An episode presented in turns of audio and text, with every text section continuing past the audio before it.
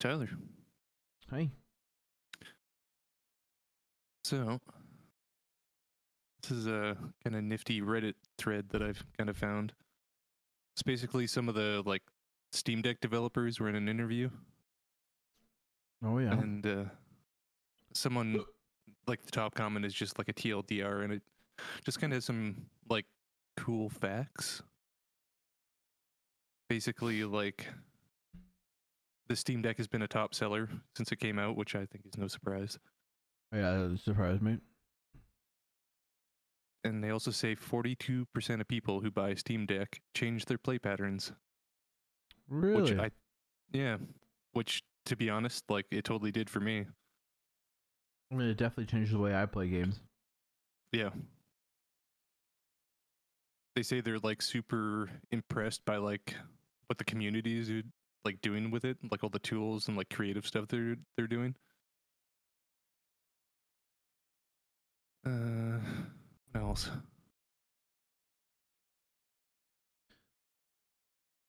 Trying to see here. Continue to add more features. Focus on is dude. That's what I like is the focus on the feature that improves the ecosystem as a whole. I read Yeah. it. I read an interview a while ago where someone was. I don't know if it was Gabe Newell himself or someone else who worked at Steam Deck, but they're like, "Tell us, tell us more." Like, you know, the Steam Deck is coming up on a year. What are the plans for Steam Deck Two? Like, is it in development? Have you started it yet? So on and so forth. And he was basically said like, yeah, there'll definitely be another Steam Deck, but the next Steam Deck will probably be kind of like superficial little bumps in various things. Yeah, like maybe they can get a little bit of a bigger battery in there. Maybe they'll look at a different screen type, but the core of the Steam Deck, the like the APU that's inside of it, isn't going to change because their goal right now is to be able to kind of make it an ecosystem. And developers have that ability to make their game available at launch as a playable on the Steam Deck or like you know that badge that says it's good to go it's 100% compatible with Steam Deck. And they didn't want to like introduce a new processor into a second gen one a year later because then that that starts to fragment the community and fragment what the developers can do Yeah. because if And you're they- tweaking your game so it works good with this exact system, this APU, like this dedicated GPU, this CPU combination inside the Steam Deck, and then they release a second one. Well, now if you need it to be verified by Steam Deck, you need to make sure it works perfectly on two systems, and then three, Yeah. and then four every time they introduce a hardware bump, right? So to Yeah. try and get the masses involved and you know as large of a customer consumer player base kind of thing happening is at least for the next generation if not two generations he was saying that the hardware is going to stay the same and there will be little tweaks to other Yeah. stuff and they they touch on this in the article too like they say the steam deck like they're like there won't be a true like next gen steam deck like bump for like a handful of years. Mm-hmm. because they even touch on it because like someone asked them like do you think the steam deck is like acceptable to like run games? And they're like yeah like given what you're playing at and all of that like yeah it's totally fine to play games that come out in 2023 and all of that. And they even touch on like game compatibility and how they're working with devs and that like quite often like devs are like before release like testing it on steam deck and actually working with valve on like playtesting and stuff like that so Mm-hmm. Yeah, no, that's good. That's exciting. It it definitely has been a game changer.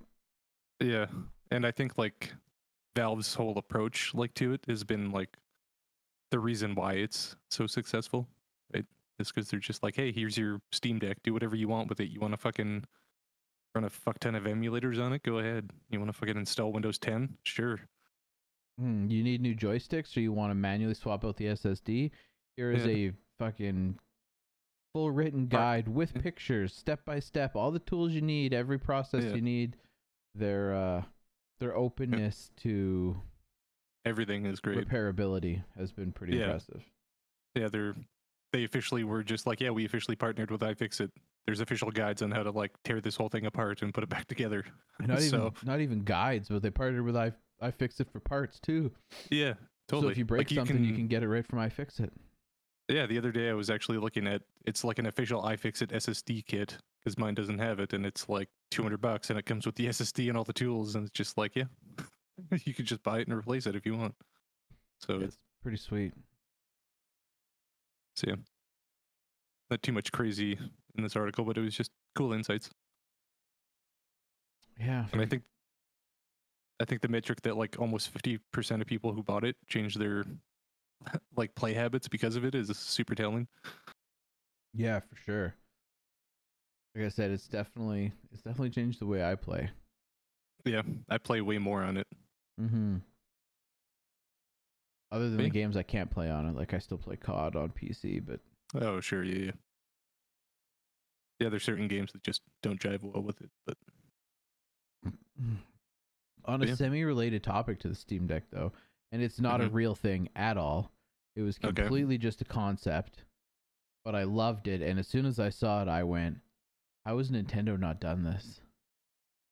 So I, I saw a concept that someone wrote a whole article about. Like it wasn't even just a like a random Reddit post okay. about a Switch phone.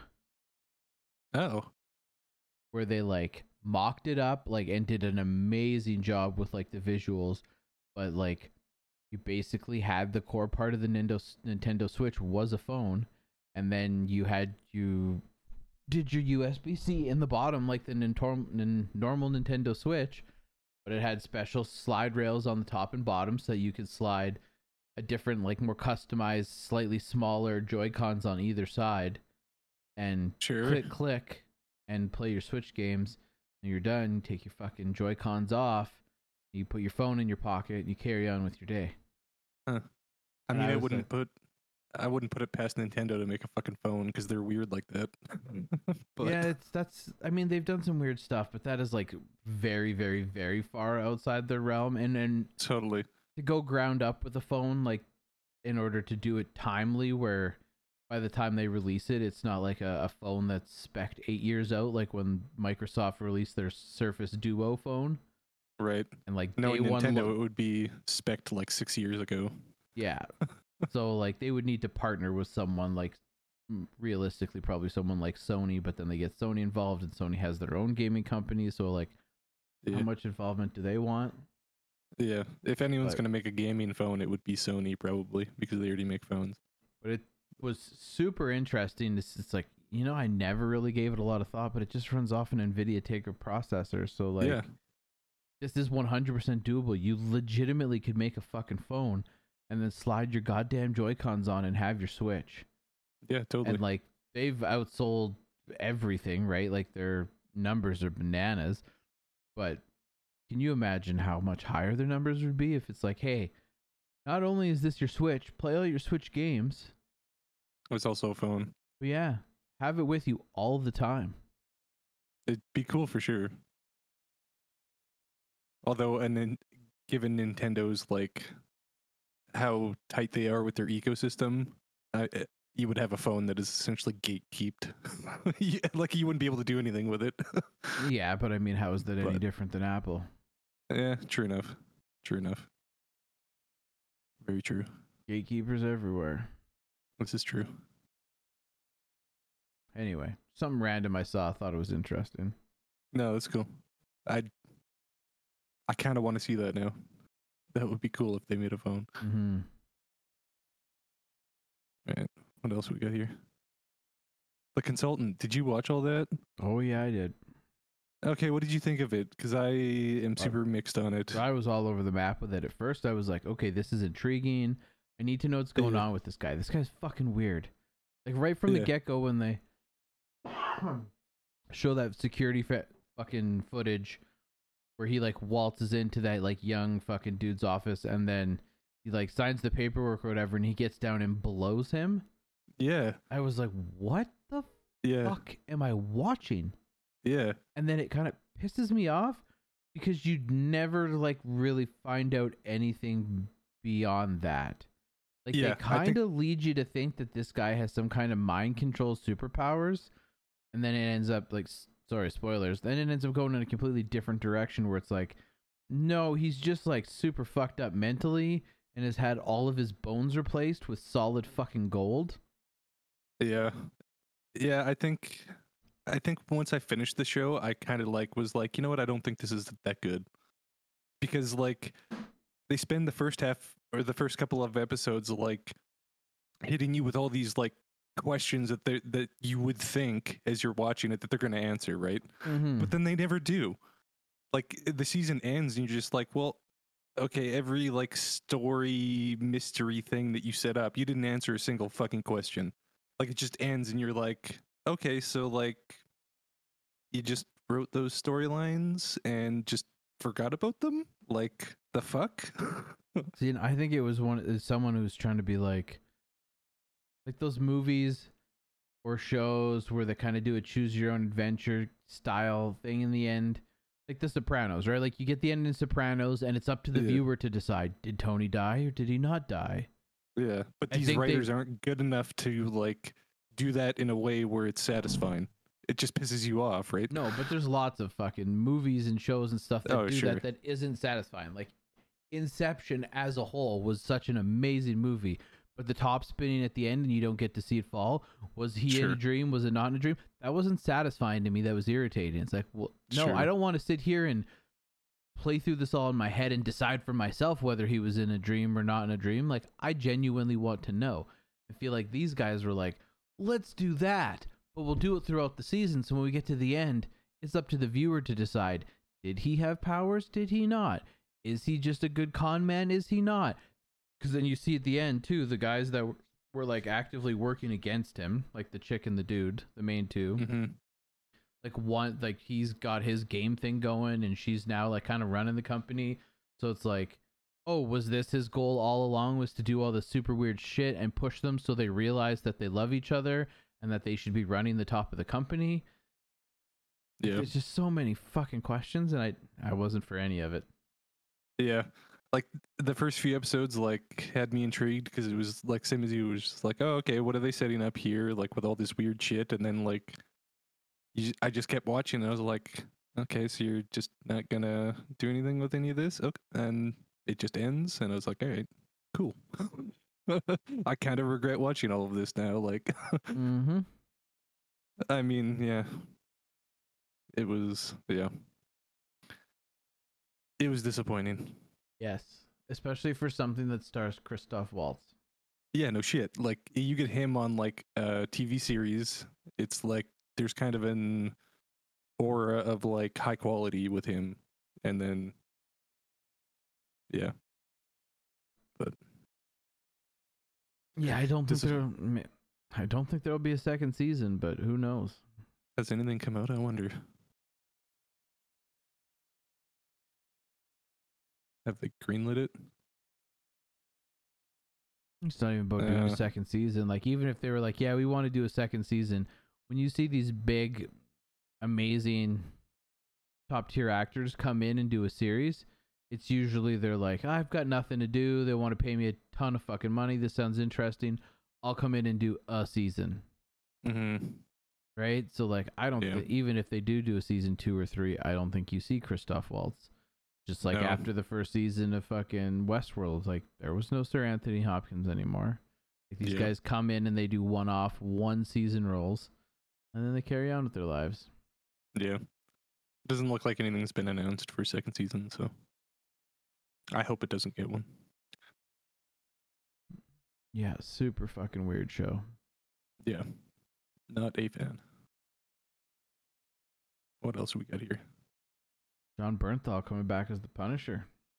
Yeah, That's interesting because I thought for sure after all of those nut jobs down south were wearing Punisher logos for their Nazi shit. oh yeah, They and like got rid of that in the co- in the comic book. So I was like, sounds like Punisher just isn't a fucking thing anymore. Yeah, and I'm.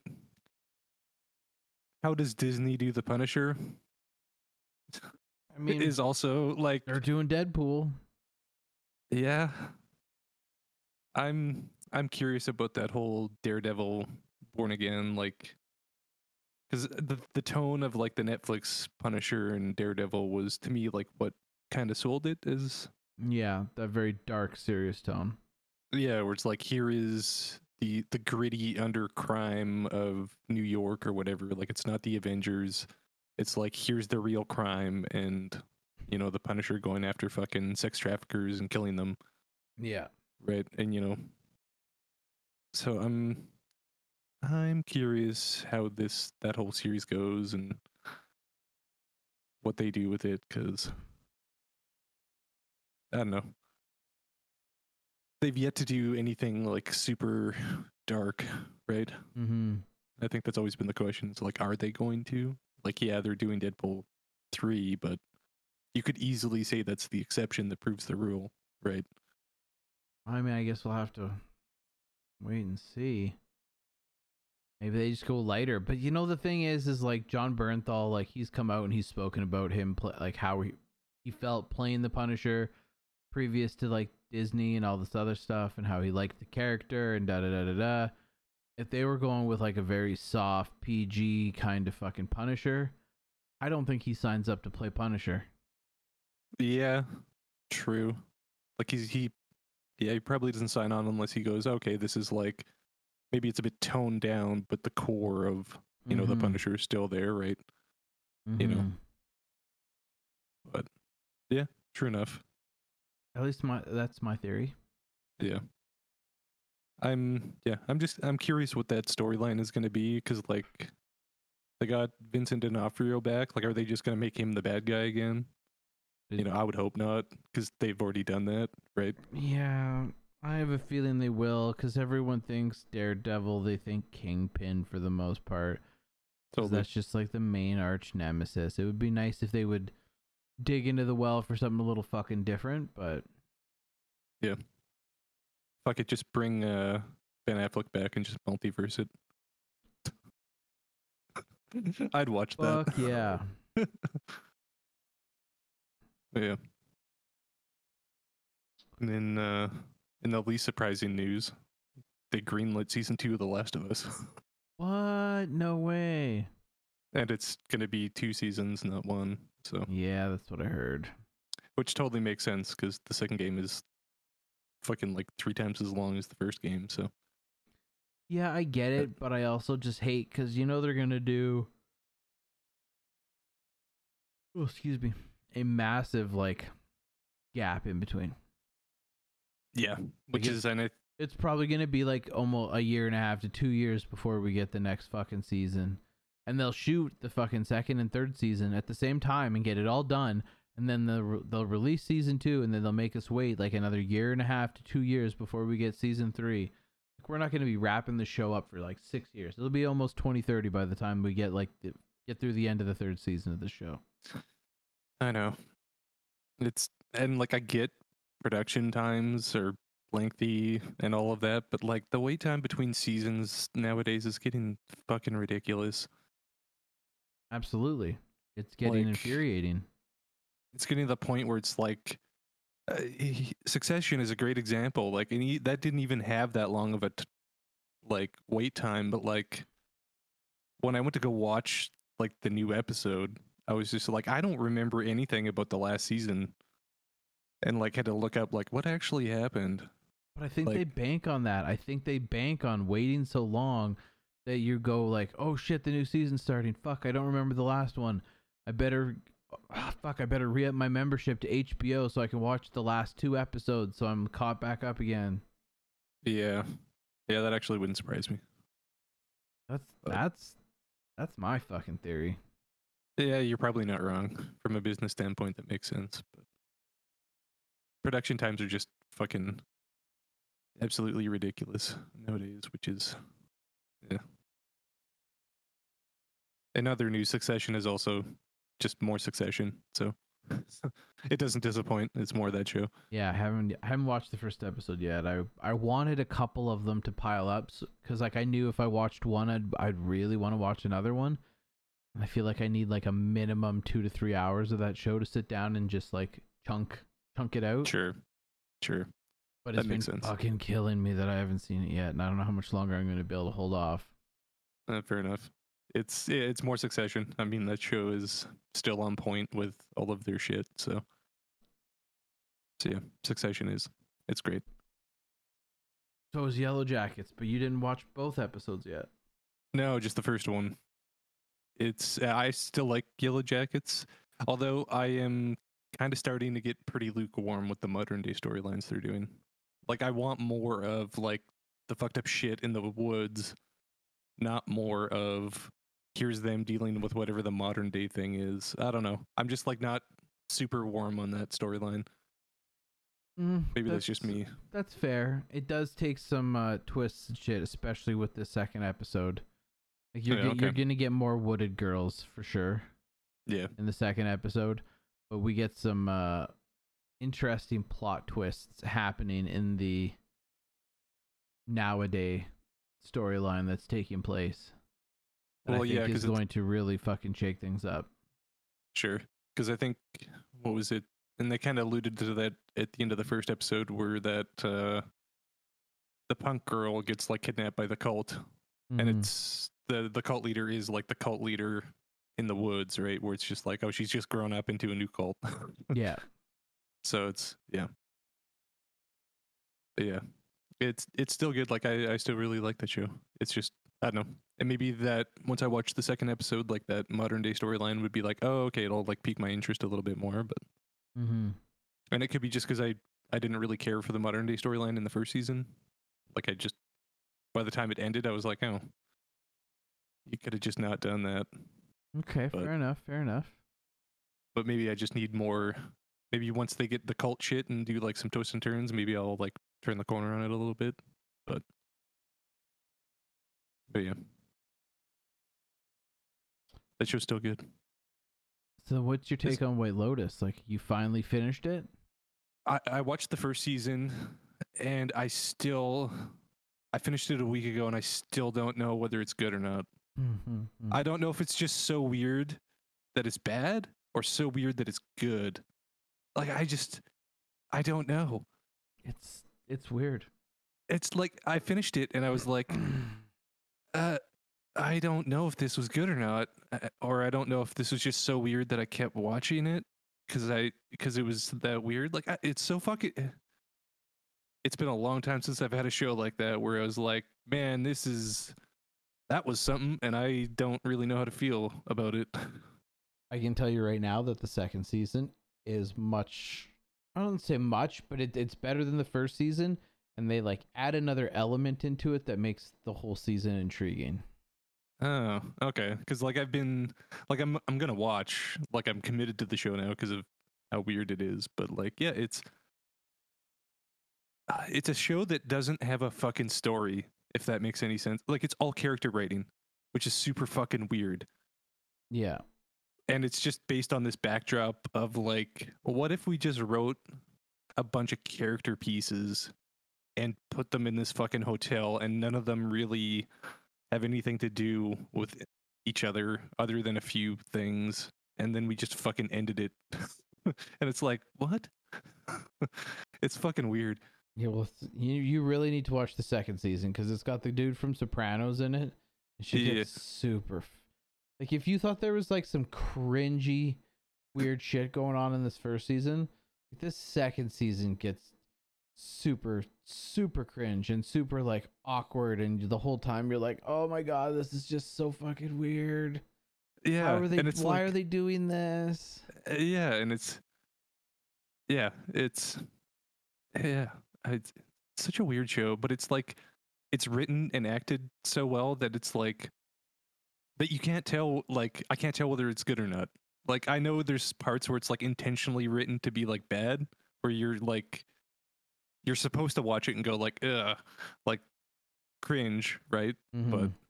but yeah, it's it's it's like peak HBO to be honest, right? Where it's just like here's this weird fucking shit that no one else would greenlit, and we gave them like ten million dollars. like- yeah fair enough but but yeah, it's just yeah.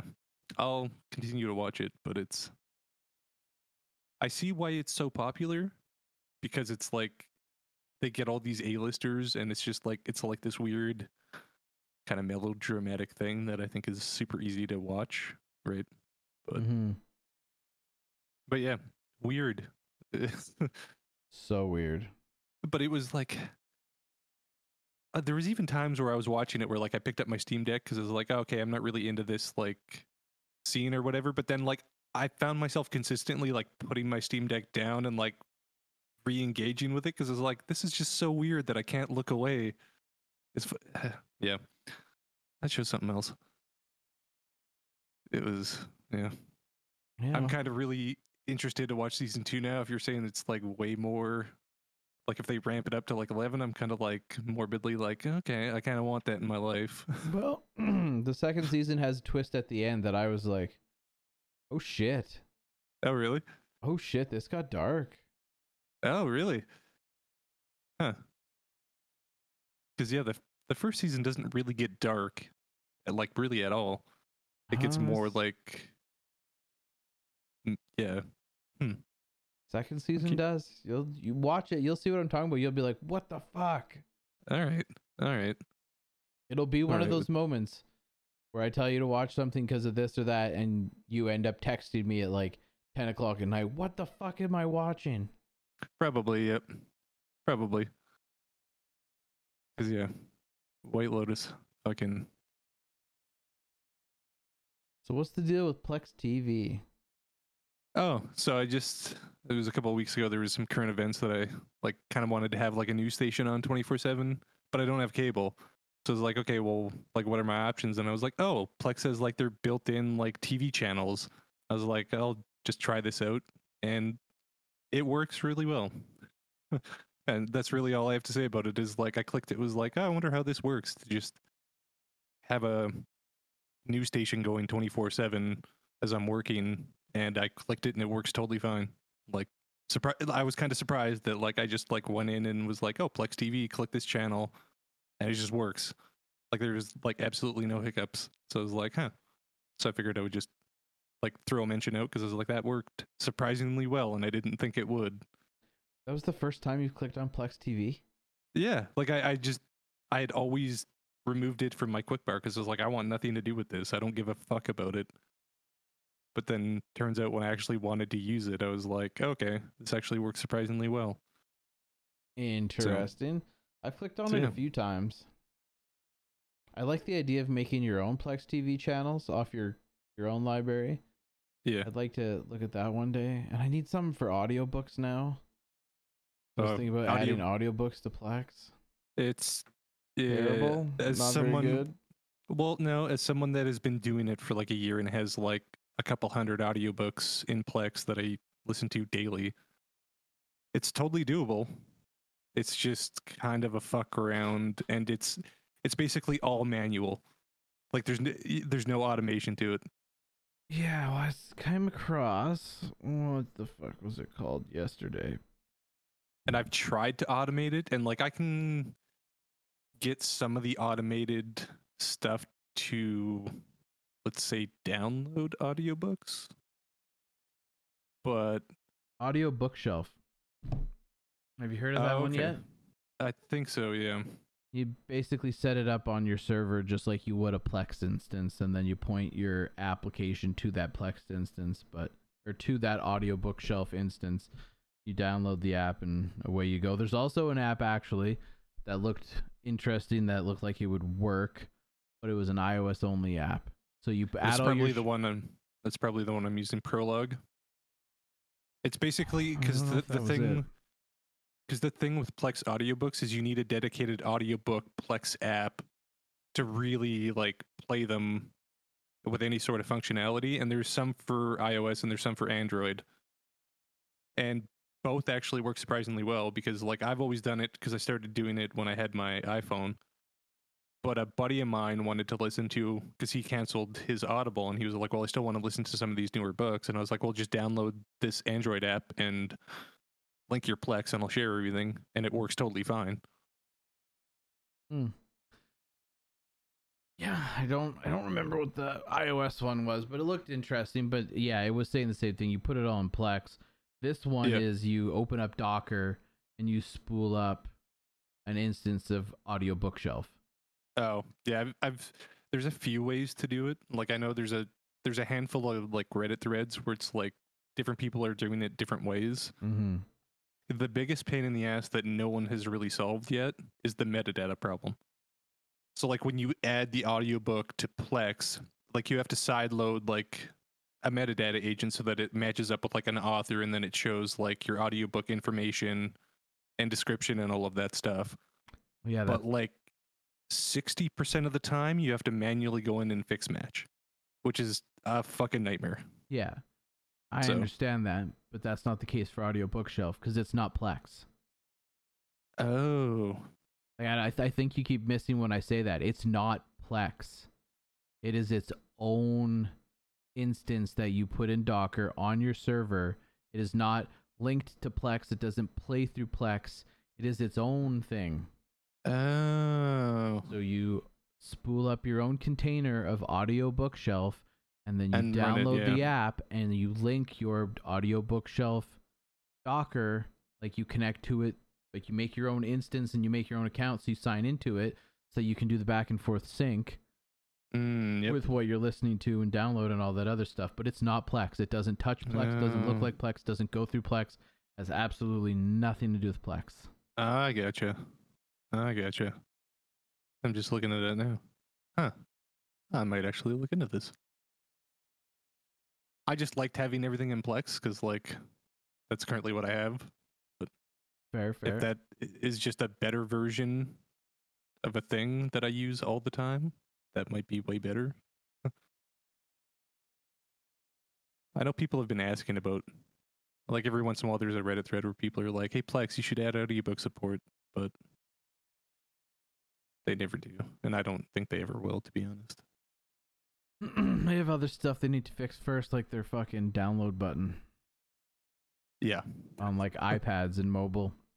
Yeah, there's a lot of stuff they need to fix, but it's just I I was always intrigued because I can't remember what it. I don't know if it's Jellyfin or whatever the Emby. Emby, but one of those two has like built-in audiobook and also like e-reader support, which I always was like, that's super cool. Like, because like ideally, if you could just open up your Plex and it was like, here's your movies, your TV shows, your books, your audiobooks, your podcasts, and like comics, like it's like an all-in-one media thing or Mhm. self-hosted, right? Which is like ideally what I would want, right? Like I want everything in one app, right? Because I podcasts right now and- are in my Plex and pictures are in my Plex. So it's like it's kind of nice to just have it all in one app, but Yeah, that's fair.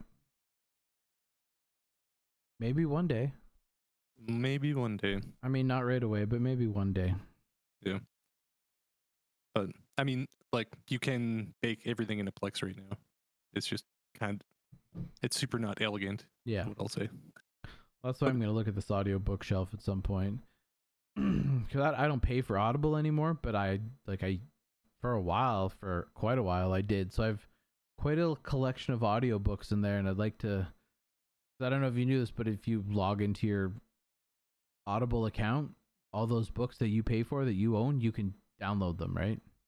Yeah, but you've got to decrypt them to be able to play them in not audible. Because I had to do that with all of mine. Mm. So you actually download a program and you log into your Audible, and then you run the software, and it will literally grab and download and then decrypt all of your audiobooks, and then you can play them in anything. Oh well, the one that I was watching, that like someone was posted a video on how to do it, and the video was from like three mo- months ago. It was like you log right into Audible, click the audiobook, and there's like a button to download the audiobook that you own right in the website without any encryption, decryption. Just Oh. like, hey, this is your file. I mean, you technically bought it, so if you want to download a copy onto your computer, just click here and you push the button and downloads it as whatever that file format was, M4B or some shit. Oh, weird. Because I know when I had to do it, I had to like decrypt all of them. Hmm. Hmm. Maybe that's all changed. I don't know. It was like a year or so ago that I did it, but and it was like to be honest, it was super easy. Like I just logged into whatever this program is, and two hours later, they were like, all your files are just in this folder that you picked. So, but Hmm. so it was super easy to do. But if I didn't have to do that, that would have been cool. Yeah. But- Yeah. All right. So Internet what's the- Archive defending its digital library in court. Yeah, and they actually lost. It came out after, but They lost. yeah, they did. And it's the consensus kind of seems to be that like this shouldn't have been the hill they died on because it was like pretty much a given that they were going to lose. So a lot of people were like, "Why did you spend the resources to do this?" Well, catch me up. What were they in court for? So basically, before COVID, the Internet Archive basically had this policy where it was like, if someone sends us a book, we'll scan it and upload it to the Internet Archive. And if you want to use it like a library, if we have one copy, you can take that one copy out and read it. And then when you return it, we'll lend it out to one other person, which was all fine and good because that didn't break any like copyright laws. It was just like, hey, you have one copy, you're lending out one copy. Mm-hmm. What happened was at the start of COVID, they were like, okay, everyone's at home. We want to do something so that more people can access these because they have nothing to do. So they reverted that policy and basically said, we have one copy of this book. We'll lend it out to whoever, unlimited number of times. So basically, like a thousand people could rent the same book. And the book publishers went, hey, that actually breaks a bunch of copyright. So we're going to sue the shit out of you. And they did. And then they lost. Okay, that sounds about exactly how I would think it would go then in that case. Yeah, and so like a lot of people are like kind of like why did you try to like why did you go down this hill? Like you should have just left it alone. Yeah, you should have apologized, took your fucking lick, settled out of court, carried on with life. Yeah. So and it's but yeah. It was just kind of like a reading it because at first I was like, oh, this isn't like good news. Like the Internet Archive is like a great kind of public domain, great thing that like hopefully is around forever. And then to mm-hmm. read that they're getting, you know, sued, it's kind of like, oh shit, like is the Internet Archive gonna, you know, go tits up? You know, but it turns out that like I don't think they are, but it's but then the like the more I read into it, the more like the community and stuff was kind of like super disappointed in them about this because they were like, "This is your own doing. You knew this was probably going to happen, and then you decided to spend a shit ton of resources, and you're not for profit defending this when in reality there was no kind of outcome where you would have won type thing." So. yeah. but yeah just kind of like an interesting kind of thing that popped up where i was like oh Yeah, that's wild. yeah Seems like such a terrible idea to fight that. Like that seems like if you would asked anyone with common sense and been like, "Hey, this is the situation. Like, fuck, they're gonna sue me now. Think I should fight back and sue them back?" No, yeah you very, very, very clearly broke multiple copyright laws.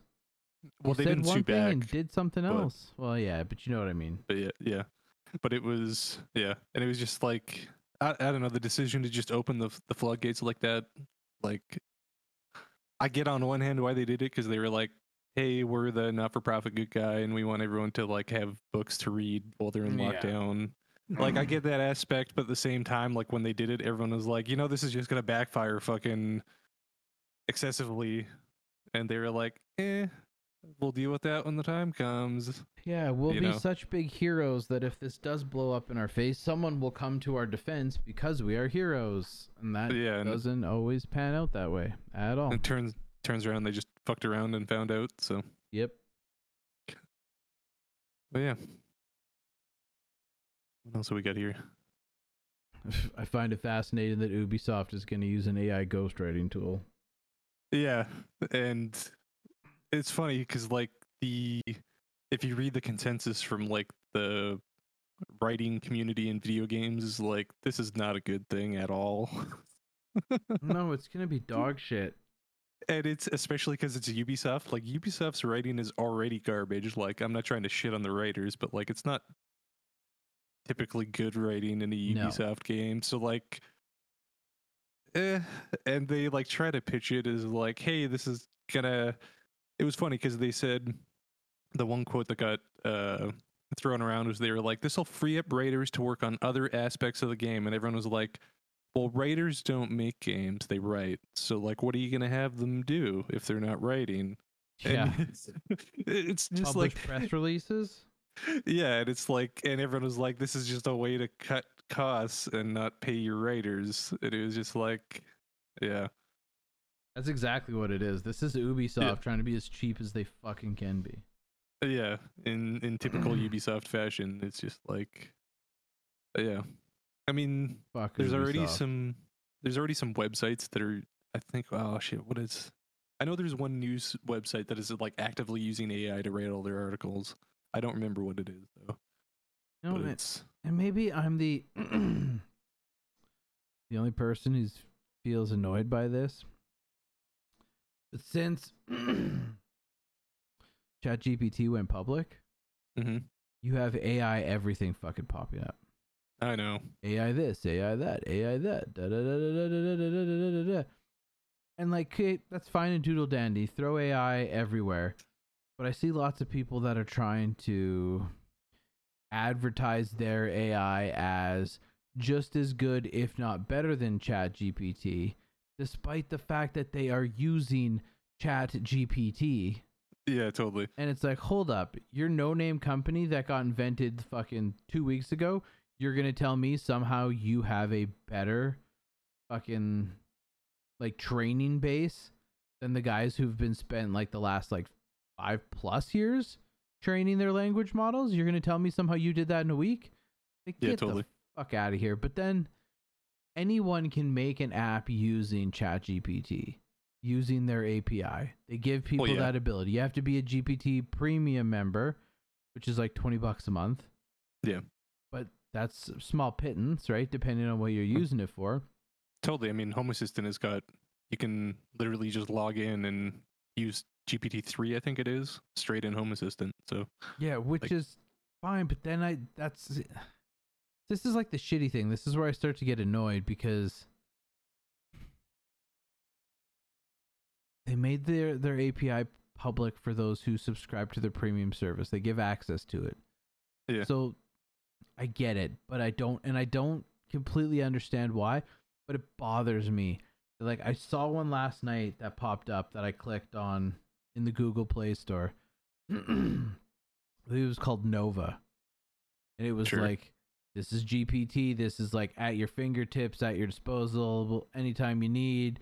We've got some pre-written prompts in here if you want to change the personality or if you're looking for certain things like help with a math problem and it looked like a well-created app. yeah Well, you get a free 3-day trial and then after that, it's like 10 10 or 15 dollars a week. that's ridiculous Yeah. So it's it's 40 bucks a month essentially. but yeah All these guys are doing is paying ChatGPT $20 a month for their fucking API, throwing it in an Android app and then charging fucking Joe Blow who doesn't know how this all works, who can't use their own API and figure out how to put it into non-app like stuff like cuz you can use the API to put it into uh Apple shortcuts. You could take the API to make basically your own chat GPT on your phone through Tasker. So you have all these Yep. options to do this where it's not going to cost you anything other than the OpenAI membership at $20 a month. Most people won't bother to or can figure this out. So they're paying people like fucking Nova or whatever the hell this app was. I forget. Like, I'd have to see what app it was, but something to that effect. But seven to ten dollars a week, and all that's they're doing is pulling off of OpenA OpenAI's API. And they've got like a hundred thousand plus fucking downloads already. hmm So if you got that many users paying you ten dollars a month, like these guys are making hundreds of thousands of dollars a month paying for a twenty dollar fucking API key. Yeah. and I don't know why. I mean it's business, I get it, but it irritates me.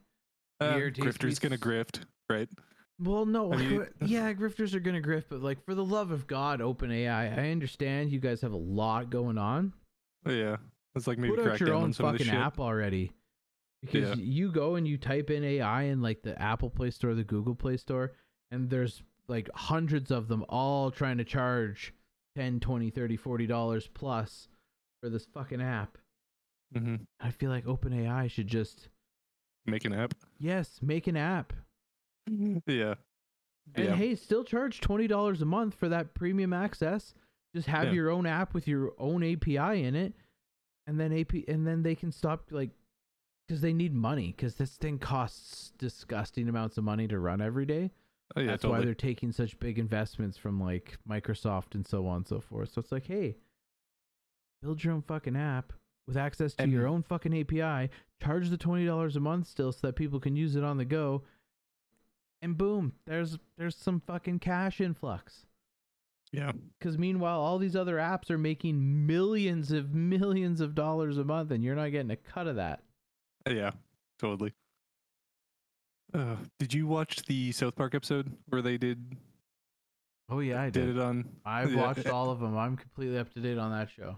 Yeah, that episode was fucking amazing, and it's actually like in the writing credits. It's actually it's actually fucking credited because they actually used it for some stuff. Yeah, I saw that too. I was bit- like, as soon as I, hit, I saw that, I was like, oh, that's fucking the most South Park thing ever. Is they're like, yeah, we're totally gonna run some of this fucking show through.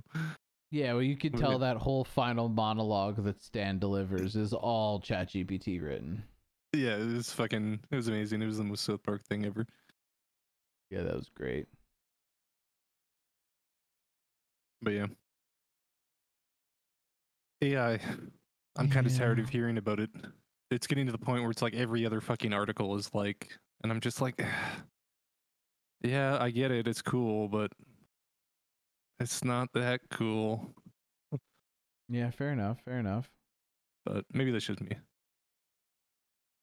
I mean, it's a game changer. To me, this is just as groundbreaking as the day that the very first touchscreen smartphone came out, where a bunch of people Sure. were like, okay, cool, like it's a screen that you can touch. Still just a phone. What else am I supposed to do with it? Give it a little more time. This is 100% a game changer. Oh no, and I, I think the same. It's just like I'm just tired of like every second article I see being like some version of it where I'm like, okay, I get it, right? Yeah, that's fair. But but yeah, AI. People are gonna use it for good stuff, and Ubisoft's just gonna use it for bad stuff. Oh, I hate Ubisoft. Everyone does. what else we got here?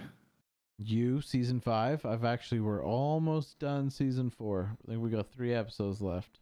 Oh yeah, I haven't started the second half yet. I just I just saw it was downloaded on my NAS today, so I've liked this season so far. Yeah. I was And it's seen super worried that it was just going to be repetitive.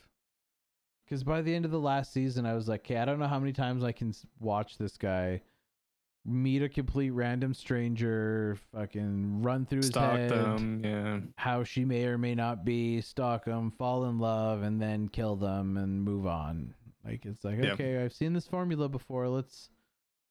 So it is super interesting that they're going in a bit of a different direction and kind of going with this weird like murder mystery. Yeah, that's what I really liked is like it it didn't do the same thing, right? So and that's why I'm kind of that's why I kind of like this news where it's like, hey, they're like, hey, season five is coming, but it's also the last one. Like there's not gonna be any more after season five, which I think makes sense. Because Yeah. like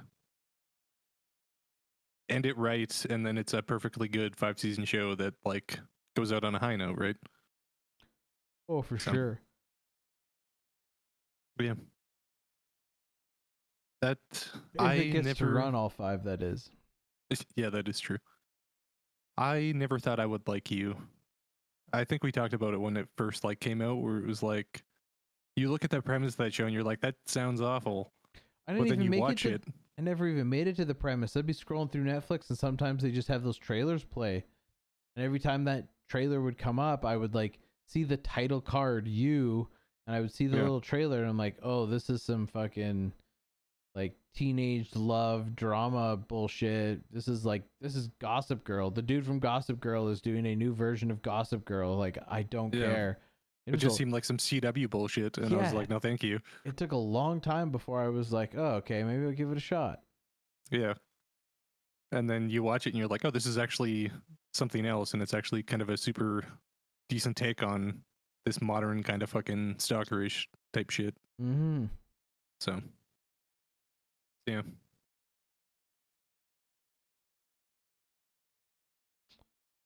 John Wick spin-off. I am excited for that. I'm gonna go see John Wick on Monday, matter of factly, because I haven't seen it yet. Oh yeah. I'm not gonna lie. I'm probably gonna wait for it to be VOD. Oh, not this guy. I'm gonna go see it in theaters. What's interesting about this show is they're just gonna do three 90 minute episodes. So it's just their What? aims. Yeah, yeah. So it it's gonna come out on Peacock, and it's just gonna be three 90 minute episodes, which is so it's like three. It's three movies basically focused on young Winston and a fucking someone else. But yeah, I read that and I was like, huh? okay. Interesting. Okay, yeah, that's news to me. right? So it's like, yeah, it's just three 90 minute episodes. Not entirely sure how I feel about that format, but uh Yeah. I guess I'll just Yeah. watch the three Continental movies. Yeah. That's like, to me, it's just kind of like, why don't you just make like a Continental trilogy and just do that? Yeah, oh well. But if I get it sooner because it's going on a streaming service, then so be it. yeah, totally. But yeah, I'll be curious what the show is. Because prequels tend to be hit or miss. Like when it's always a hit or miss thing when you take this, like, here's this mysterious thing in this universe. And the kind of thing that makes it great is how mysterious it is. And now we're just going to explain it all. Like, that can go really good or really bad, right? Yeah. you know, Boba Fett is a great example of like that that character didn't need a TV show and it actually kind of made the character worse because he got a really bad TV show. so it's like part of the allure of that character was not knowing. So it's like I'm curious what the John Wick stuff is, right? Because to me a lot of that a lot of the cool stuff of that hotel was like the mystery around it, right? Like in the first movie when it walks in and like deposits coins into a door and then walks into a bar, it's like you don't necessarily need to explain all of that, right? yeah. But- But I mean, I'll watch more John Wick stuff. I mean, it's John Wick. Keep pumping them out. Go all the way up to John Wick 10. Like if you put another John Wick movie on my NAS, I'm gonna hit play. So yeah. All right, what else we got? Creed 3. I watched that the other night. I've I talked to a few people who've seen it. They were very, very happy with it. Jonathan Majors is, well, he's fucking Jonathan Majors. Yeah. It's it was super solid. I mean, going into it like Rocky's one of my favorite franchises of all time. I heard But there's going no into it- Rocky in it. No, which was the big concern is like, okay, this is the first mainline Creed movie and I guess Rocky universe. We'll call it that, I guess. That Stallone isn't involved in. So it's like the question was like, is it gonna be good without him in it? And it's also directed by Michael B. Jordan. So it's like, can he direct? And it's like the answer to both those questions is yeah, totally.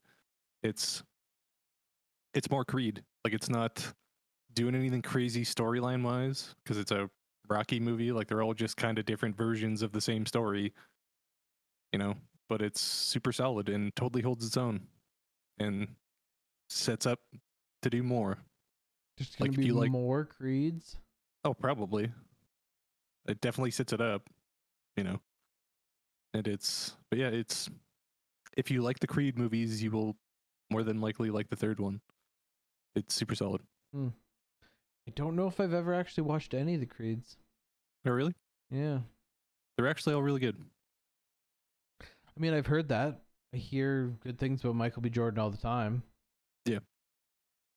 I didn't mind him in the Tom Clancy, and I didn't mind him in Black Panther, but I haven't seen a whole lot of his works outside of there. haven't seen any of the Creeds, but yeah, you're not the first person to tell me that the Creed movies are good, and you're not the first person who's told me that this newest Creed, that they were like hesitant going into it, but thought it was phenomenal by the time they walked out. Yeah, I mean, I wouldn't say it was like phenomenal, but it was it, it was good. It was good. Oh, Like, so it was dog shit, is what you're saying. It totally. But no, it's like if if you like the Rocky Creed movies, like it's it's totally one of those, and it's it's a very good one. It's yeah, it's super solid. I hope they do more because they kind of set up like they're kind of setting up their own like little universe with it. You know, so Oh, there'll definitely be more. There's there's no way that they're not. Yeah. This the studio's prob- probably all already greenlit like fucking Creed four, five, six, seven, eight, nine, all the way through ten. oh, probably. And I want to say I saw an article like a while ago where I, I, I take this with a grain of salt because I don't remember if it's true or not, but I want to say I saw an article that was very much kind of like, yeah, we're gonna do something with this kind of Creed universe and make it something. But again, I'd never saved that article, so but I want to say something, something like that. Well, if the Fast and the Furious can manage to make money and come back every fucking year, Very true.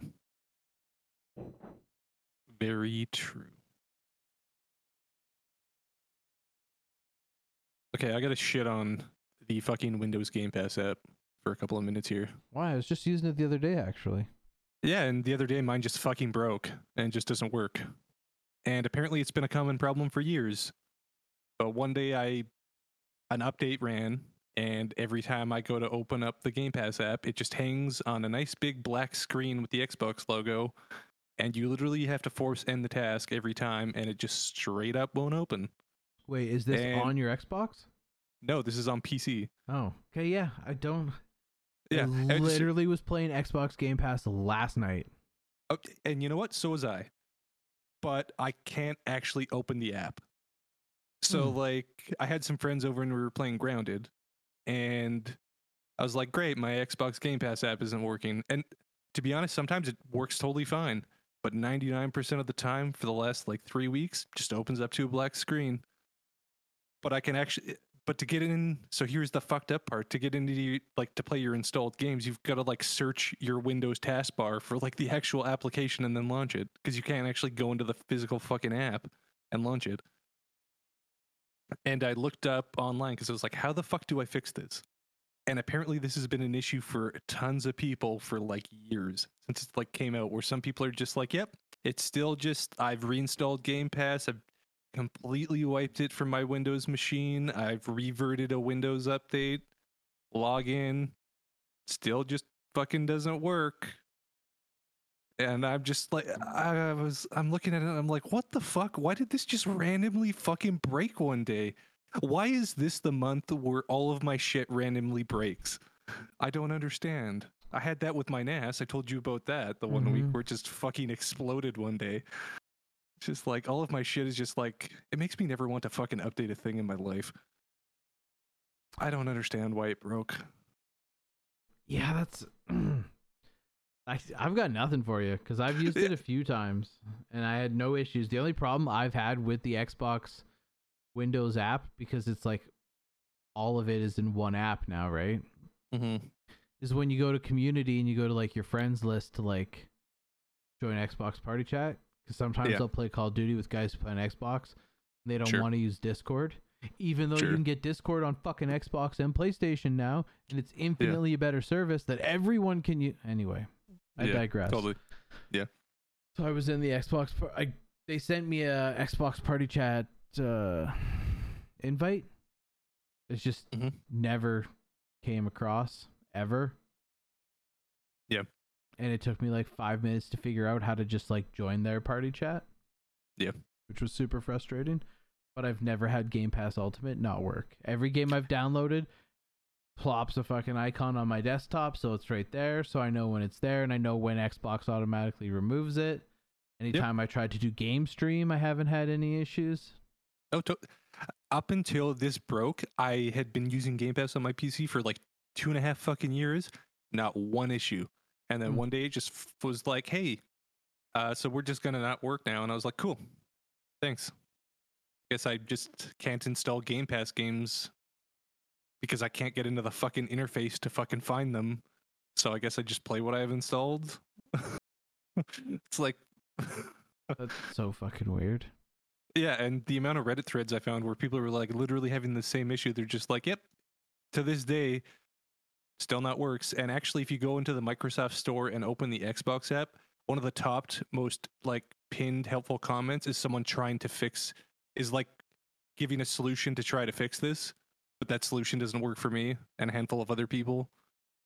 Hmm. So it's like it's clearly an issue, and Microsoft is just like everything's fine meme. Uh, Maybe you need to ask Microsoft's Bing AI. maybe. Maybe it might just tell me to go fuck myself like the Xbox app is. But I mean, that'd be pretty funny. Like, how about you just go fuck yourself and not play Game Pass? It's like, cool. Because that's basically what it's doing right now. But, but yeah, it's. And the other day I just clicked it, like, just to see, and it worked for one day. And then, like, I just clicked it down. It's just, it's a floating black screen that I now have to manually kill. Super fun times. Sounds like it. Yeah. So yeah, I just I needed to shame Xbox Game Pass for a little bit because Hey, yeah, I don't know, That's fine. You shame. I don't know, I don't know why this month anything that I update just fucking breaks. It's starting to get super annoying. Yeah, you need to just never update anything again.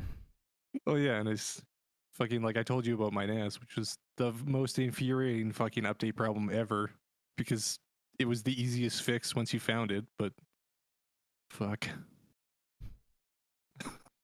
That's just how she goes some days. Ugh. I'm too scared to touch anything on it, man.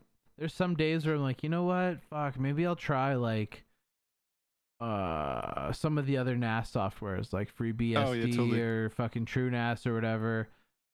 Because some of them seem to have some like nicer kind of like features. Totally. But then I'm like, oh fuck, if I switch operating systems, is that gonna fucking are my hard drives, is everything just gonna be gone? Yeah, I, I'm at the point now where, like, for the most part, I can troubleshoot and fix everything that fucks up in Open Media Vault. So it's like, I don't want to have to relearn the years I've lived in that OS again. I just don't. I just don't want to lose everything. If I Yeah, lost totally. 40 or 50 terabytes of a fucking library because I decided to switch operating systems, I fucking kill myself. I'd probably give up. I'd probably be like, you know what? The NAS was cool while it lasted. Yeah, I'd be over it. I'd be so fucking done. I'd be like, well, like if, if my NAS completely like got to the point where it was like this none of this is recoverable, I'd be like, well, you know what, maybe that hundred dollars in streaming services is not not the worst deal in mankind. maybe I'll just go back to that. yeah, brutal. But yeah. But But yeah, no, of- oh, sorry, go ahead. I was gonna say I'm afraid to update anything now. Like after I did that fix, I was looking at it and I was like, you know what, I should like give give this a reboot after all these fixes and things. And I was just like, you know what? I'm just not. I'm just gonna like everything's stable and running. I'm just not gonna touch this for another six months. That's a good call. I'm not touching mine at all. yeah, don't don't roll open media vault updates unless you want to click on the link I sent you that has the fix and then you can fix it from there. Yeah, I'm just gonna not roll it up. But even I would- Home I would- Assistant's been doing that to me lately. I don't know which uh, which one of these motherfuckers is guilty.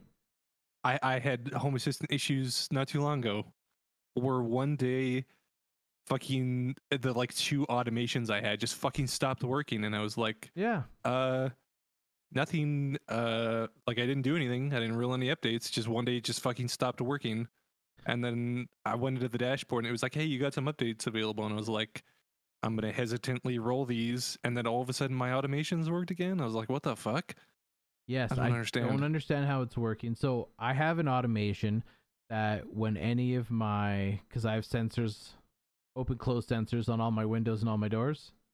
Yep. So I have an automation that if any of those is triggered to show open, it plays a door chime sound through every single Google device I have in the house. So through oh, all we my had Google the same problem because it was the Google speakers that weren't working Yeah. for any of my automations. Yeah. So it worked flawlessly for like fucking months and months and months. Then all of a sudden we are opening the doors and it just wasn't working. So I go downstairs and I'm like, what the fuck? The automation's still there. Yeah. Says I need an update. All right, cool. So I'll fucking update it. Update it, rerun the automation. Okay, it seems to be working. Like three days later it breaks again. And I'd have to go in there and then I fucking dismantled the speaker group I had set up through the Google Home app remade a new speaker group, added all of those speakers to it, went back into Home Assistant, made a new automation with the newest speaker group, and they worked again. And Yeah. then yesterday, it just shit the fucking bed again. Yeah. And I'm like, okay, is Google updating their apps and that's causing like a brief breakage because they're doing something with their update that's breaking up my speaker group? Or is Home Assistant, even though I'm not clicking update, somehow doing some kind of background update that's fucking killing my automations? I was getting have no idea. so frustrated. Uh, it's, yeah, it's. I think it was. I can't remember what episode it was, but when we talked about, remember that fucking LastPass guy that had the vulnerability because he didn't update his Plex for like six years. Yes. I'm slowly growing to be like, you know what? If it's not broken, does Yeah. it need an update? I can see how someone might make it all the way to six years. yeah, it's just like I'm. I think I texted you this after my NAS fiasco, where I was like, I think updates now, like I'm just gonna scroll unless it says security patch. I'm just not gonna touch it because fuck yeah. updates just breaking shit for no reason, or just in the case of Home Assistant, just fucking Yeah, Hey, no updates. update. Yeah. yeah. It's The uh, updates fix the problem, but how is the how is there if I'm not updating, where's this problem coming from? Yeah, it's because I had the same. It was the same thing, and I was fucking. I was fighting with it like all day because I was like, "What the fuck changed?" I was like, "I didn't update anything. No device in my network updated. The Home Assistant doesn't even connect outside of my house. What the fuck changed?" I was just like, uh, Yeah, super Fucking- super frustration. that also like I can't remember what I was looking at, but it was like something after the fact, and it was like it was like a I can't re- remember what it was, but it was like someone did like an automation, and I was like, oh, that's really cool. But then like the thought in in the back of my head that like I'm like this with all of home automation is like if I can't manually do the task, I'm not automating it because the moment that Home Assistant just doesn't work and I can't fucking like do something is just like not cool. Yeah, that's fair. I, I get what you're saying with that. Eh, but it was like someone had done something where it was like they basically never had to touch something. And I was like, oh, that's cool. But like the moment you can't turn off your lights because your home automation broke is like day I fucking rage. So, but maybe that's just me. Yeah. Fucking updates yeah. non updates, just breaking shit. but speaking of broken shit, Last of Us PC finally out, but performing like dog shit. Yeah, it's everything about that port is fucking terrible apparently, which is fucking so perplexing because like most Sony PC ports, everyone has been like, these are great ports. Day one, they run great. There's all the computer settings a PC user could ask for, and everything runs like totally Gucci. And then The Last of Us, Sony's biggest franchise ever, coming off the heels of a TV show that was critically acclaimed, ships in the same state as Arkham Knight on PC, which coincidentally was maybe the same people that ported The Last of Us, from what I was reading. Oh, so, yeah. But yeah, it's just been everything apparently like people were waiting like fucking like six hours for the shaders to load and then the game would just crash fucking See, what, textures are all over the place what fascinates me the most is like I heard that this has been a terrible launch, that it's riddled and plagued with problems and stuff. And then I come across some articles where people are like, no, I'm playing it and it's playing fucking super great on my PC. It's playing super great on my fucking Steam Deck. Everything's going good. Like I'm, I'm locked in at at least 30 frames, steady, no major dips, no major crashes, shaders compiling. And you're like, how does this guy have such an amazing experience, but everyone else is dog shit? You want to know what the fucking, you know what it was? Is it the people rocking like the 4090s and the fucking like no. Nope. are Nope. they running just on like fucking 720p Nope. hmm It was people that were fucking downloading the cracked versions. You know what? That because the people me. who were cracking and repacking this fucking Last of Us game were going, "Hey, hold on. They have this DLS fucking file in here. This is an Oh. old one. It needs a new one." And the fucking repackers were going through and fixing and replacing all of the files that were causing the crashes, the bugs, the stuttering, the shader issues, and the repackers fixed the fucking game. That's right, because I remember it was there was a Reddit thread, and someone was like, "Hey, I actually found a fix that solves ninety percent of this stuff." And do you know what it was? The the commenter was like, "Download this game because it uses the same engine and everything that they did. Extract this DLL file, and import it and replace it." Into your Last of Us install, and it's Mhm. the correct file, and people are like, "Fucking what?" Yeah. yeah, like I saw Uh. that one too. The it was just a single DLL file and something that Yeah. fucked a lot of shit up. But a lot of people were looking at the repackers and what they had done to crack the game. And some of them in their thing put down like, "Hey, this game is cracked. It comes with this and this and like let me put it out there like I'm not saying go download crack games, blah blah blah, disclaimer, blah blah blah. But like Yeah. some of these repackers were like, okay, hey, so this is The Last of Us. This is day one edition on PC. It's got all this bonus content, blah blah blah blah blah. And then they have like the miniature sub bullet points underneath, and it's like replace the dot blah blah blah dot blah blah blah file with this file. Replace Yep. this file with this file for an updated DLSS. Updated this file, replace this one.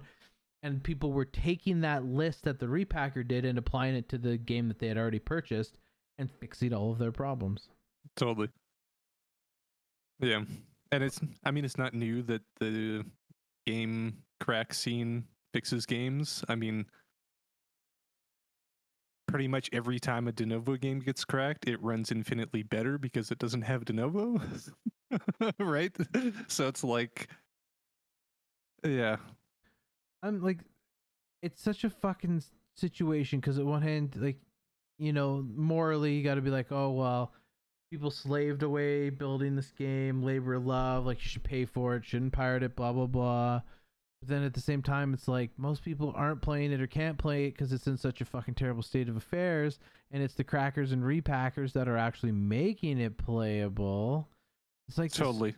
it's just this weird kind of area where you're like like someone would have to like someone would have to be like fuck these game crackers but then Mhm. at the other hand in the same breath you have to be like god bless these game crackers Totally. because i'm not sure and i don't want to go back through all this fucking code and try and figure out how to fix my game this guy cracked this game in 24 fucking hours and he fixed all the problems for me like it's Yeah. Yeah. whole thing is just so it's so fucking wild Yeah, it's just I don't know. It's it's just kind of spectacular how they took like their biggest game and botched and it they were, yeah, where they were just like, hey, The Last of Us is finally coming to PC, and everyone was hyped because they're like, holy shit, The Last of Us is coming to PC, like one of the greatest games ever, one of the biggest Sony exclusives finally coming to PC, hot off the heels of the show, and then they're just like, hey, this is actually kind of the worst fucking port in recent years, so. There you go. yep it's kind of like, well, you burnt a lot of goodwill with the PC community there, Sony. Especially because most of their other ports were like fucking fantastic, where it was like, hey, day one, it just works and runs, and here's all your PC exclusive features and your ultra wide support. And then they're like, hey, The Last of Us, how about you just go fuck yourself? Yeah, the sad part is, is it's not gonna really affect sales, and it's not gonna Oh, no. stop anyone from buying the next Sony port. Oh no, God no. And like, I wasn't gonna buy this game at full price on launch. Like, I was gonna be the person that waits like six months for it to be thirty dollars on sale. So here's hoping it's all ironed out. Yeah, well, I then, want it too, but right. I want it specifically to play on my Steam Deck. Yeah, th- that's exactly what I wanted for, and I don't even know. Like, is it running now good on the Steam Deck? I don't know. I don't know. It's been a few days since I've checked into the state of affairs, so I know the Steam Deck subreddit had a mega thread going, but I don't know if they still do or not. yeah, I'm not sure. But yeah. All right, what's up with the the new Twitter bullshit? It's nothing crazy or important and stuff like that, but I was just like reading an article the other day and it wasn't an article. Sorry, it was like a back and forth Twitter thread where Oh, some sure. some guy had basically posted. He's like, "Can you fucking believe this Elon guy? He's out here in one of these Twitter spaces, like those online Twitter chat rooms." Sure, sure. talking to engineers about like if they really gave a shit about Twitter's code base, they would help fix it and contribute to it for free despite the fact that they've been recently laid off. And then someone Huh. else is like, "Oh yeah, okay, good good April Fool's joke. This is fucking hilarious." And the dude's like, "Yeah, no, this is not an April Fool's joke. This happened in a Twitter space like 2 days ago." And then linked the Twitter space and it was I didn't listen to it. I was just cuz like I was busy doing other stuff, but Yeah. I was seeing a lot of comments on it, and the the general consensus is basically it was like a Twitter space full of a bunch of ex Twitter employees who had been laid off, and they were talking about like you shouldn't have laid us off. There's so much work to be done, and Elon was basically like, well, if it's that important and you really want to do it, you can do it for free. I was like, what? Like, hey, Elon, how about you go fuck yourself? it's like, what the fuck? Oh my god, I couldn't even believe it, Uh, but I thought it was It- hilarious. uh, uh, the mind hoops to jump through to get that logic has got to be fucking insane. It's Yep. got to be fucking insane. It's like, what? Like, oh god, Yeah, it was pretty wild. Like that. That is some hoops to jump through to get to that logic and like to go. You know what? I'm gonna say this out loud. This seems totally rational. It's like, and you know what? Only some rich asshole can probably get through those hoops Mm-hmm. because they don't need to work Mm-hmm. at all. so it's like, oh boy, what the fuck is Twitter and Elon gonna look like a year from now? I don't know, man. They say it's already he's already lost like twenty billion on on his forty billion investment. Yeah, Uh, like at this at this point, it's just a tax rate off. Maybe who knows? I don't know. Yeah, I don't. Did Elon just need a just need a big tax L to fucking keep his taxes down? Maybe, Maybe. maybe he thought he could genuinely turn it around. I don't know. It's crazy because prior to going in all of this, like Twitter was operating at a loss. Like, and this wasn't like some kind of backroom secret that only the CEOs knew. Like, it went public and it was operating at a loss. Like, they need totally. to figure out a way to monetize and make money off of it. Yeah, And I get that. I understand Yeah. some of the logic behind some of Elon's fucking moves. I don't necessarily agree with them, yeah, but I understand them. Yeah. But it, we have to keep in mind too, like he hasn't even owned Twitter for a year yet. So like he bought it for forty billion. It's worth twenty billion right now. Okay, cool. Yeah. So yeah, he lost twenty billion. He didn't lose twenty billion because he had a bunch of people chip in fucking money for Oh, yeah, this purchase. totally. But it hasn't even been a year yet. Yeah. Like if I don't know if anyone recalls, but like when he bought into fucking Tesla, Tesla was not a very profitable company. No, Tesla it- has changed, it's still not that profitable of a country or but more really. so than it was, right? Like Oh, yeah, these totally. steps that you take. But yeah. Crazy. Yeah. And then I started playing Sons of the Forest. How was that? I never played the first one, but I've seen some clips on the second one and it looks kind of cool. You know what? It's hilarious. I had a certain mutual friend of ours that Yeah. I play games regularly with convinced me to buy the Forest. The first one? Yeah. Years Okay. ago, like when it first came out. He was like, "This looks so good. Let's play this." We bought it. I'd have to reopen my Steam. I think I've got four hours into it. So just didn't do anything for you? No, I was kind of into it, but then like we had one play session, and then just life got in the way, and then it was like Mm, it was interesting and good, but not interesting enough where either of us were dying to play it again. sure. We just didn't. Right. And then lo and behold, I'm hearing all of these like streamers and shit talking about Sons of the Forest. And I'm like, oh, what's that? I'm like, holy fuck, it's a sequel to The Forest, the game that I never put more than five hours into. But sure, Sure. I'll get this one in alpha as well. Or Yeah. beta, what a early access, if you will. hmm Again, against the uh, recommendation of the same friend. But I actually really enjoyed it. We've already fucking beaten the main story mission. So like oh, my, really? like my gripe is honestly, if you were to load into that game with a group of friends and not spoiler yourself, like don't fucking look up everything, then you could, Oh, you it would probably take you like a good 20 hours, 20 plus hours, 30 hours maybe at least to like get through the story cuz there is a story element to this game. It's a survival game, but there's a story element. right. We went in and he had already put like 20 hours into it and figured a bunch of stuff out and then looked up a few of the other things. So basically, as soon as I loaded into a server where we were co oping it, it was like, okay, we're going to come here, grab this. Now we're going to grab this. Then we're going to go to this cave and do this. And then we're going to go do this. And like, I don't know. So it my- kind of took the exploration, like figured out fun aspect, which to me is like that's why I play those survival games. Is like I want to learn and like fuck around with all these systems, and maybe late game I'll look up some stuff, kind of thing, right? Well, and like this had nothing to do with it because we had honestly we didn't craft anything until we finished the main story. Oh, weird. Yeah, it was like, oh, you right at the beginning you get this axe, but if we go over here we get this other axe which is more powerful and doesn't take as much of a stamina hit. And then oh, we'll go over here, we'll get this other axe. Okay, now if we want to fast travel up and down or down hills, we need a sled. So we got to go to this base, get this 3D printer, print a fucking sled. Now we can get from the top to the bottom of the fucking island mountain super fast. You just hop on a fucking sled and shoom, slide all the way down. So it's like little Sure. things like that. But the they're at like they post they have it right on the main page when you load into the game like n- next update in 2 days. And they update it weekly. Oh, And since he bought it and started playing cuz I bought it like a week or two after he did and started playing with him, they've already introduced like a couple different like miniature bosses and they added some elements to the story quest. oh, okay. And once you get through the story quest, it's kind of interesting where it's like, oh, I hope there's some kind of DLC where you get to explore this other part. Sure. My favorite part of crafting games is crafting. So now that we're done Yeah. the main story, we actually get to craft, and that is what I'm like genuinely Oh, sure. having the most fun with. But they need to figure out a fucking dual server like save system.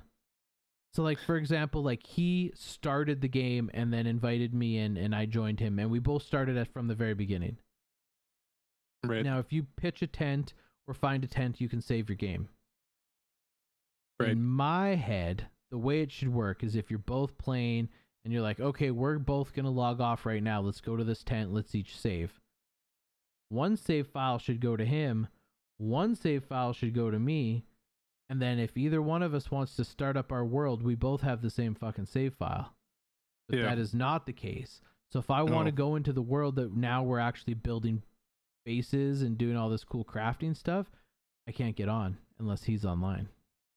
Is there no dedicated server support?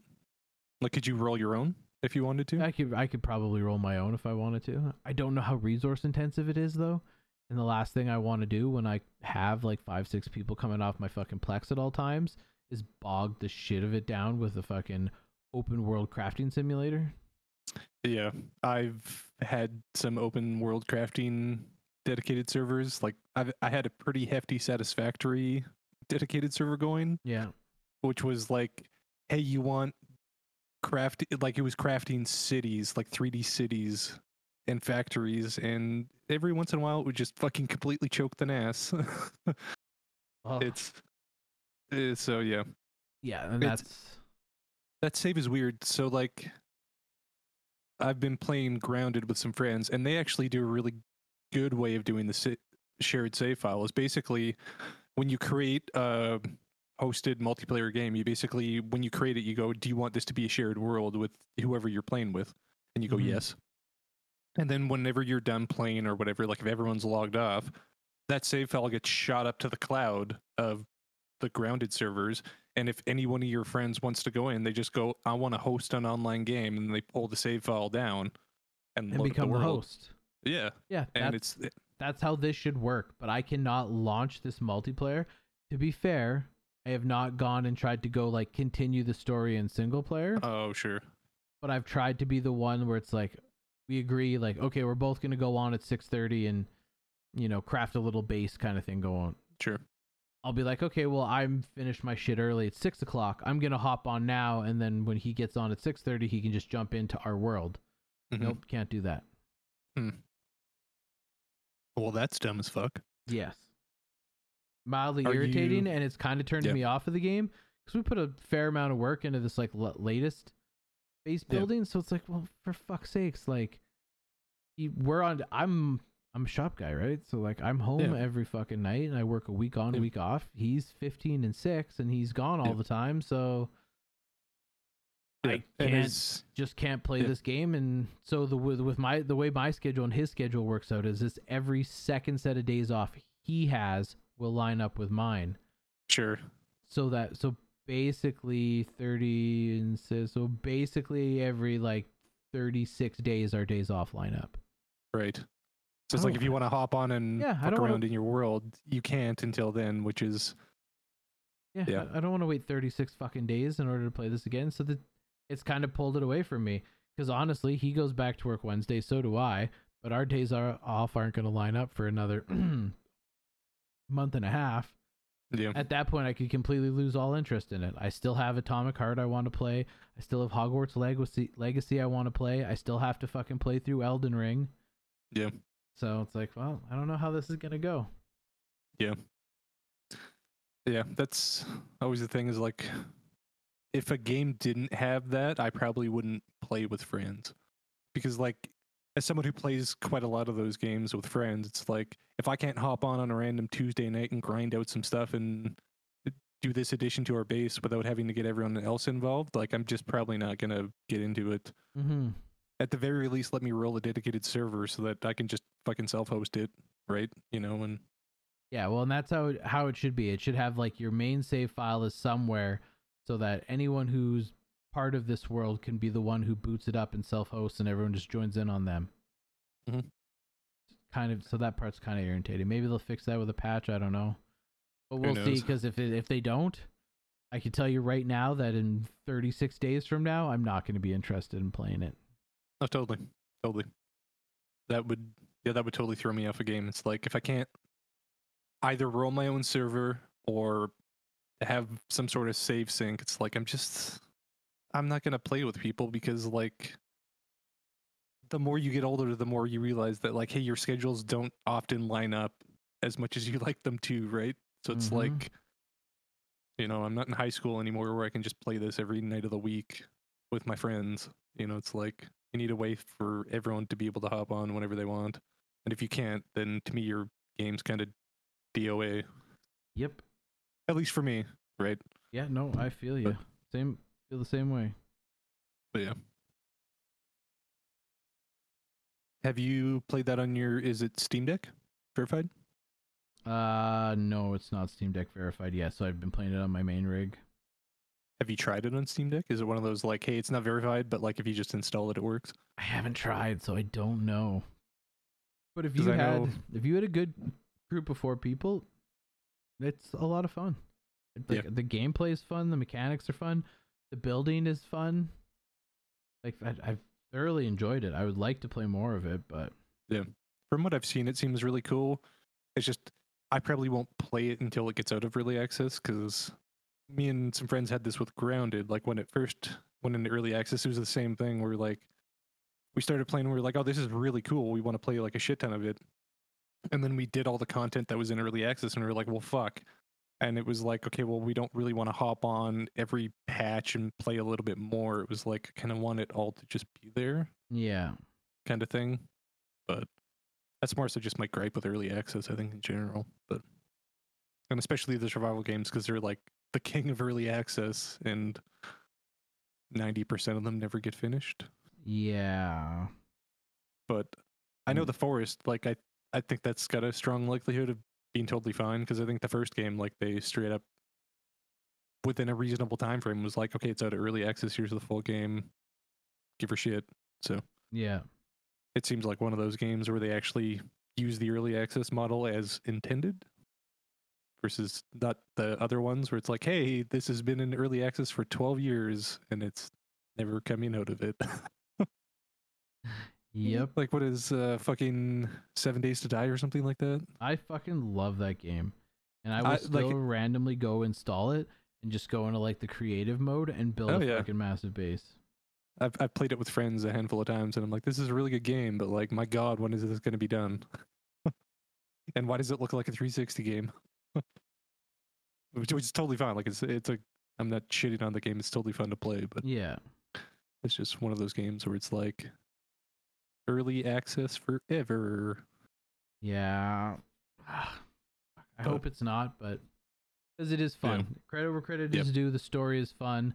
I feel Yeah. like if you did the, I feel like the way it was meant to be played is that you spawn in, you find some stuff, you build a, start building a base, collect your resources, and then Yeah. once you feel like you have enough, then you start going and doing some of the side story stuff, find more loot, add to your base, go do some more like some back and forth craft story, craft story, craft story, craft story. But Yeah. you genuinely don't need to, and like Yeah. you can. I've seen videos now where people have like speed run the main story of the game in like an hour. Oh, totally, yeah. And I know that game was supposed to come out like it wasn't supposed to be early access. I remember reading that, but then they, I think, had some development things where they're like, "Hey, it turns out we like aren't gonna do a full release, but we'll do the early access again." So it seems Yeah. like they have all the intentions of being where they were just like, "Hey, it's playable and the story's there, but we just need to refine it along the way." And we told you we were gonna release it at this time, so here it is, but it's not quite baked, right? Yeah. So, which those developers seem totally good with that stuff, so I wouldn't have any worries that way. Yeah. All in all, good uh, game though. I'll continue to I'm- play it for now, probably. I might have to look into that because one of those games, like getting a good one of those games, is increasingly hard to find nowadays. With all of them being kind of one and duns, I guess. Yeah. Early access, because it seems like a dozen times a year I see like a new crafting survival early access game, and I go, "That looks really cool," and then it comes out, and I'm like, "Oh." That would be really cool at some point. But and I I love them. I love crafting survival games. Oh yeah, totally. Like I love them so fucking much, but I do too. you got to find a good one and you got to find one that has like decent graphics. Like I love. Minecraft, but the problem is is like you're only getting so creative with Minecraft when everything looks Yeah. like a fucking block. That's why I like these games like Sons of Forest or even The Forest and 7 Days to Die is it's like okay, you don't have to just build a block on a block and like okay, you can make some different color blocks that are different materials, but it's all just a block. Everything's just a block. Yeah. Totally. That's why I love Seven Days to Die so much because it's like, oh, well, here's fences, here's bricks, here's guns, here's cars, here's like, you can legit fortify a massive sweet base. And Valheim, Valheim was pretty good that way too. Yep. Grounded is also a really good version of that too. Is it? Yeah, that I've been playing through. It's very much has a story, and it's like you can also you start out by making like a grass house, and then by the end of it, the other day we were making fucking brick houses, and you can make castles and fucking shit, and you work your way through the different weapons. Where it's like you start with a fucking wood sword, and then you you have a fucking crossbow and magic at the end of the game. Like it's Nice. very much one of those where it's like, hey, here's your, you can build whatever you want. You want to build a fucking house on the pond, unlock that technology and fucking start crafting. Right. Hmm. So it's a very good one of those. So if you're ever looking for another one of those, that's a very good one of those. And Game Pass. So I'll look into that one then. It's super good. Um, what else we got here? Oh, so I checked. There's a doc on Waco. I've watched two out of three. Oh, okay. So I watched them all, and I mean, I already knew the story of Waco, but it's fucking. It's always fascinating seeing the footage of that and just how much of a fucking fuck up that was on like all sides. Man, that one chick who's still like a diehard David Koresh Branch Yeah. Davidian fucking fanatic. Like when they were first interviewing her, I'm like, oh, she's kind of talking in past tense. Like this is how she felt at the time. And then as the documentary goes on, it's like, oh no, this bitch still believes this. Yeah, she's just like fucking doubling Oh, down on it, and I was just oh. like, just like, uh, ma'am, can you come down to reality for a second and realize how fucked that was? Yeah, when she, especially like when she was explaining like, oh, everyone was given David Koresh all of these fucking like speaking ill and down to him because they were saying like, oh, he was sleeping with underage girls because they were like 12 and 13. Well, in our religion, a girl comes of age and becomes a woman at 12. So he's not sleeping with children. He's sleeping It's with like- a woman. And it's like, she's fucking 12 No. years old. What are you fucking like, no. talking about? No, it's like you're. It's an underage person. That's fucked up. It's like, uh. But yeah, it's You, I, this. Oh, go ahead.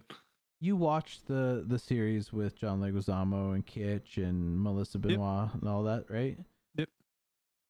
I've been waiting for this scene to happen in this documentary, and it hasn't happened in the first two episodes. So, it, like, please tell me at least in the third part of this documentary series, they address the fact that David Koresh and his fucking merry band of men started playing like rock music with the speakers out the top before the power got cut. Uh, I don't remember to be honest. Ah, then I'm gonna guess it's not in the documentary. I was that something that just got made up for the show?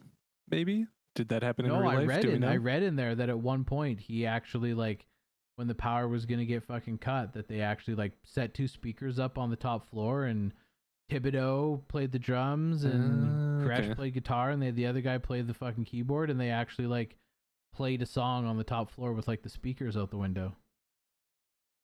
That's sounding kind of familiar. Maybe they do have that in the documentary. I I can't remember for sure, but that's kind of sounding.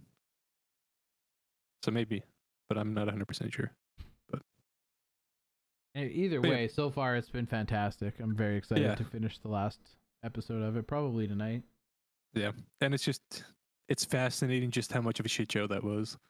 Like no one was communicating with each other, and it was like different agencies just fucking it up on every level. Like i, I don't remember what episode it's in, but it's uh one of the interrogators is talking about how he was like he was talking to the cameras and he's like, "Yeah, we actually have no say on what the people with the guns do." And he was at one point he's like negotiating with David, and he's like, "Yeah, no, we're not going to do anything." And then like a few moments later, they just go in and do something, and he's like, "Well, fuck, man, like we almost had it." Yeah, And the other agency was like, "Yeah, well, we're just gonna do it and uh, they convinced ruin the- all of the good process." And it's like, what? Yeah, like holy fuck! Like between the FBI negotiators or the negotiating team and the hostage rescue team, they were just not on the same page. No, And then like the Like- FBI was running the show and wasn't letting those two fucking communicate. Like when they brought convinced that one chick to come out to see her fucking Yep. And then arrested her and had it all over public TV and the FBI like the negotiating team are going, "What are you guys doing? yeah, This is ridiculous. Like we're trying to convince them to come out. They're not Yeah. going to come out now if they know they're going to come out to fucking handcuffs. And they're like, oh no, no, it's that's it's fine. And then you like hear the tape recordings where like it was just like a a one minute clip of like the negotiators talking to various people on the phone, and every single one of them's like, I'm not coming out to handcuffs. Why would I come out? You're just going to arrest me. I'm not leaving this place just so you can throw me in jail for the rest of my life. And I was like, oh, fuck you the guys. hostage negotiators were like, "You're actively arresting the hostages that were negotiating to be released." What the fuck? it's like, it, it's spectacular how like basically incompetent every fucking part of it was, and it's like there's a reason they teach it in like all the agencies and like What law schools where it's uh, what they're like this is the textbook version of what we're going to teach you to never do is everything that everyone here did Yeah. it's just like so wild, man. it's just it's such a crazy story and it's like seeing the actual like footage and the actual like interrogation of like just how fucking crazy it is is just it's insane it's just like it's one of those like you almost wouldn't believe it if you weren't like seeing it where it's like cuz you're just like could this Wait, could this what? really happen Huh?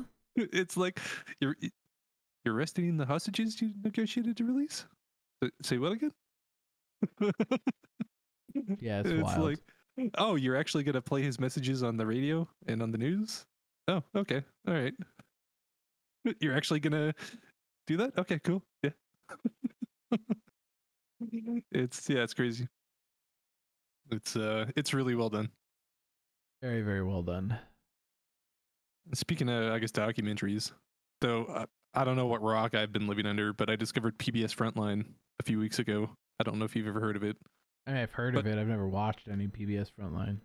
Apparently it's PBS makes like insanely good documentaries, and they're super good and they're free. Hmm. So, just a shout out, they do a wide range of topics. Like I watched one on. There was one about Amazon, which is super interesting. It's like an hour and a half long, and they're all on YouTube. You do have to VPN into the states for a few of them, because for some reason, Canada was just like, "Hey, fuck you." Okay. But- okay. But yeah, there was really good one on Amazon. There's a really good one on like economics, which I don't.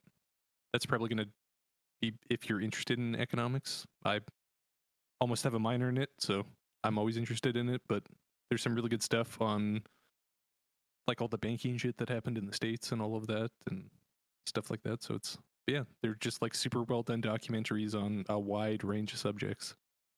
Like there's stuff on oil, there's stuff on businesses, like there's some good ones on like the Russia Ukraine shit. Like just tons of really good high quality stuff and it's free. So, hmm. I've checked that just- one out. just a really good like awesome service that I discovered where I was like, wow, PBS is just making high quality documentaries for free and they also put them in podcast form, which is also great. So it's like if you just want to listen to it, you can. If you want to watch it with the footage and the interviews, Yeah. totally can. And it was just like, huh, it's been a while since I've just seen a really cool free service just be here's just the free service for the public because we know it'll educate and be good. And I'm like, huh, That's pretty sweet. super solid. So if you're ever in the mood for random documentaries on different subjects, check it out. Oh, and I, I will be. That's the wife's and I. Uh, that's our guilty pleasures. We like these fucking. Oh yeah, and it's and they're usually like from what I've seen, they're really good at. Well, when it comes to the economic stuff, they're really good about like bringing it down so like someone that doesn't have a background in that can like understand it. Yeah. Where they're just like, hey, here's actually, you know, like I can look at the like the banking stuff in the states. Like I didn't need someone to explain it to me because I went to school for economics, but for someone that doesn't, it's like, oh, they do a really good job of like, oh, this is actually what happened, and it's like, oh, okay, that's good. So like the average person can be like, oh, that's what actually happened. Mm-hmm. So it's solid. And I think Alright. there's an app for it on the Shield. I want to say too. Like I want to say that you can get like a dedicated PBS app. Oh, really? I want to say. I haven't Alright. tried it, but and if not, you can just pull it up on YouTube. Like I said, you may have to VPN in for some of it because I did find some were just like, hey, it's not available, and I was like, well, what if I was in the states? And then it suddenly just worked, and I was like, huh, all right, cool. But yeah, All right. just high quality stuff. But that's really all I got. Yeah, that seems to uh, about summarize it. I think. All right, I will catch you on the next one. later.